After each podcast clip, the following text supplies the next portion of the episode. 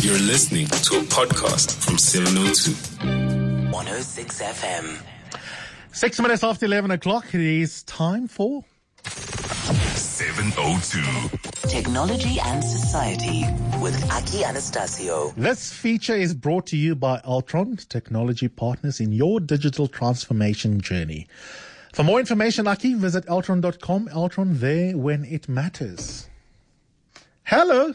Hello. How are you, Mr. McKaiser? I'm good. You've become the master of grammatical pauses this morning. Eh? No, I'm such an Aki fan. This morning I was on my way to work and there was a gigantic grammatical pause. But that's only because of technology, because our very good friend and colleague that I love to bits, Africa Malani, obviously is in Cape Town filling in for Bongani Bingwa this morning. So some of the normal nuances that come with seeing someone sitting across from you in the studio, if one is in Joburg and one is in Cape Town, yes, can lead to wonderful split-second awkwardness, because you're like, no, hello, Africa. No, it actually wasn't that. It wasn't that. You know what? Or either that or the cough button was being pressed. No. I was going to use the effects of theater of the mind and sound effects to add a little bit of color and enrich the experience of the listeners when Adam Gilchrist was talking about his toilet story right at the end, about them not being enough toilets in the UK, etc., and toilets being, human rights, etc. And I was going to have a sound effect of a toilet flushing, but alas, Khomotso wasn't fast enough. Fast enough, exactly. Okay. But it was good that you were listening. So that went down the drain. A good idea. Your very busy morning commute that you will listen to the traffic, right? Yes, of course I do. Yeah. A kilometer away. Okay, there's so much for us to.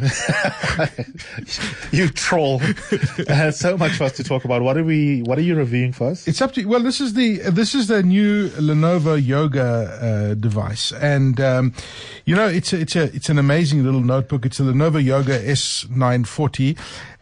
It's quite cool. These notebooks are just getting better and better. This is running the Windows operating system, and if you feel it, you'll feel that it's got this beautiful sandblasted premium aluminium feel. So it feels really solid.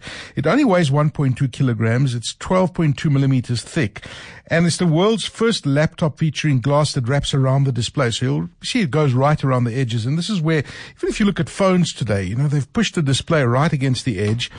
And it's got some clever stuff in it as well. So apart from the camera that stares at you and keeps an eye on where you are, it's got artificial intelligence. It says couldn't recognize me. Yeah, well, I've put it recognize my face, but let me. Will it recognize you? Of course, I've done it to recognize me. Let's see. Hello, looking here. Yes, there we go. Is it working? There you go. Oh, wow, okay. Okay, so, but your phone does it as well. But what it's quite clever, and you're working on your notebook, right? And you walk away from it, but you forget to save something or what. It knows when you've walked away and you're not staring at the notebook. Then it'll save everything and adjust the screen accordingly so that it doesn't consume battery power. So it's got that kind of artificial intelligence. That's and cool. It's got, also good for privacy. Yeah, it's called Glance software. So it's got this eye tracking software that protects your privacy absolutely and saves your content of your work. Battery life, they're talking about 17 hours or so. So it's a full day's work on the battery over there. It'll set you back, depending on the model that you buy, anything from 20 to about 30 grand, depending if you're going on, the super high end one or the medium range one. But it's a very nice business notebook. And if you're looking for something that you want to, show off on the boardroom table with all the bells and whistles, look at the Lenovo Yoga. It's called the S940 is the model. How quickly do the prices of these things come down? If I wait 6 months, will it be like 5 rand? You know what? They do adjust, not as dramatic as they used to in the past. It might come down about 10 or so percent because the older model that's out there is slightly cheap at the moment. But you're seeing that kind of stuff with Apple products, for example, that, if you wait when a new model's about to be announced, whether it's an iPad or an iPhone, there's slight reductions in price. But the thing is there a massive increase in what it could do before to the previous model? And that increment is narrowing down very, very smallly. So they're adding a lot of small extra features. Is it worth getting the new one? It's like cars today. Can you tell the difference between a 2018 or 2019 model of a car? Apart from a massive change in the shape, essentially the ins and outs of the car and what they can do today are really pretty much the same. Sure. What is a brain-computer interface? Sounds very brainy. Well, you know, we've been talking about this for a long time. You know, stuff that people are attaching to their brains, putting over your head, that's reading your brain, and it's helping people that have, you know, amputees, for example, people that might have had strokes, that can't do or access stuff, you know, with their hands or their thoughts. So, you know, the technology is getting to that pace, to that place where we are slowly interfacing with the brain and really getting so much insight from our brains that it's worrying a few scientists, because as soon as the brain is the last frontier. You know, human habits on Facebook, for example, or what you do online, they can read what you're doing and they can work out what Eusebius might be thinking about. But once you start tapping into the brain, then it changes a whole new picture. So they are concerned that this brain-computer interface, or the ones that we are talking about, and many startups are developing a lot of these ones, is that at what point do we stop? At what point does this impact your privacy and how much they will know about us? If you thought that they knew about you now on Facebook and what you're planning to do and what your habits are, imagine if they can start reading your mind. And there it gets really dangerous. So they're saying that there's a massive space for, using these computer brain interfaces to help people who are sick, who really need it. But, they're saying that we are getting to this neural revolution that's coming our way, where we will be able to plug our brains into technology and the technology will start interpreting what we're thinking about and making us even lazier than we are today. Because if it starts predicting what you're thinking about, it can start preempting things before you actually start doing it, right? That's even your stuff that's crazy in your subconscious. So it's crazy to think about it, but you know, hacking the brain is the next frontier, and that's where there's big money being spent in at the moment.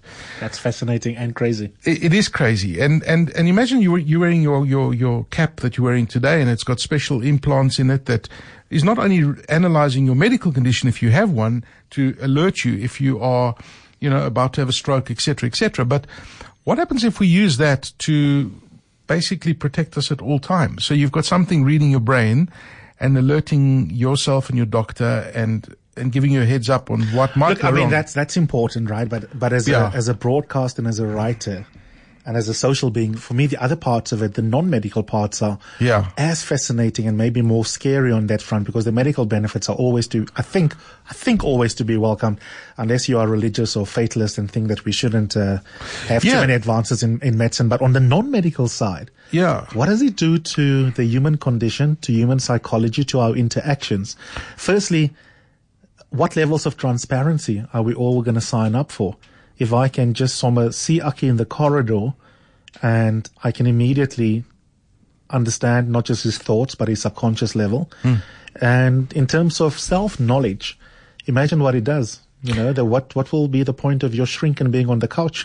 Well, exactly. But this is, imagine your shrink has access to your mind. I mean, this is the one thing that ethicists are really concerned about. They're saying that it could be used to discriminate against people. So, for example, that too. If you're showing brain activity that you have similar patterns with people with a propensity for addiction, for example, or depression or neurological disease, do you want to share that information with a psychologist so they can understand you better?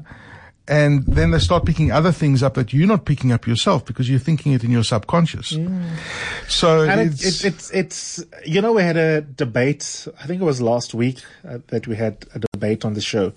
There's always this clash in liberal democracies between privacy and national security, whether it be the Vuma cams, whether it be other incursions on our civil liberties that we give up in order to have the state be in a position to collect your personal data through RICA, the case that the government has just lost.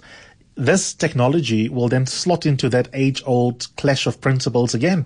What if you have some overzealous minister coming along and saying, you know what, we need this technology to increase our odds of keeping the country secure? If we can preemptively know what the hell is brewing in Aki's subconscious, then we can eliminate the source of danger. Or do you have an option to put it into on prisoners' heads, for example? 100%. Somebody that's been convicted for murder and rape. 100%. Exactly. Do you do it? Exactly. Is that an ethical thing to do? And now we add on to that which confuses us completely as well. The fact that a lot of this technology, you don't know whether the data that you get is hygienic because of what happens in parallel inside deep fake. Well, exactly. And speaking of which. Yeah.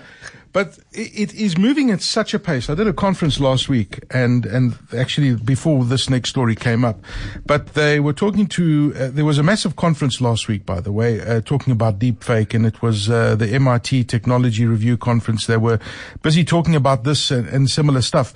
But one of the pioneers of deepfake came up and he said, and we've played the deepfake stuff. There's one of Barack Obama. There's a new one with Putin on. There's several of these things. Just go into YouTube and look up deepfake. And yes, you know, if you look at it right now, you can say, yeah, you can see that, you know, you can see that it's not the real thing. But the guy who, one of the pioneers of deepfake was doing an interview on Friday on CNBC. And he had projected that deepfake technology is going to be spot on realistic within the next 5 years. He's just now changed his timelines to say that within the next 6 months, we will have this technology available so digitally accurate that you aren't going to be tell the difference between what's real and what's not real. It poses massive challenges, right? Because what they're saying is it has some great uses. For example, if you're doing, virtual reality and you're talking to somebody else and you want your image to appear, you know, in reality in front of them, etc. But when you start replicating politicians and you start spreading that news, it gets very dangerous. And I mean, the Chinese have made massive advances in this kind of technology, but this guy says within the next 6 months, he says you will be able to create videos yourself in your home and replicate people without you actually knowing the difference. Now that's terrifying. That's very scary. How do we know it was him speaking to CNBC? Well, that's a good question. But, you know, this conference started off with a guy, they replicated Putin, the president of Russia, and it was incredibly realistic. But having said that, you know, companies like Facebook and other similar companies are now putting massive amounts of money, and in fact, they've put a few $100 million into as a prize money for people who can actually develop technology that can tell if it's deepfake or not. We cannot possibly know what the impact of this will be on society if we do not have a easily available, affordable mechanism to distinguish fake from truth. The consequences are, I think it's impossible to describe. I mean, we can begin to tease out some of the obvious things. But, Lord. I mean, can you imagine it when to fuel violence, for example? I mean, you just have to look back at our xenophobic attacks that we've had in the last few weeks.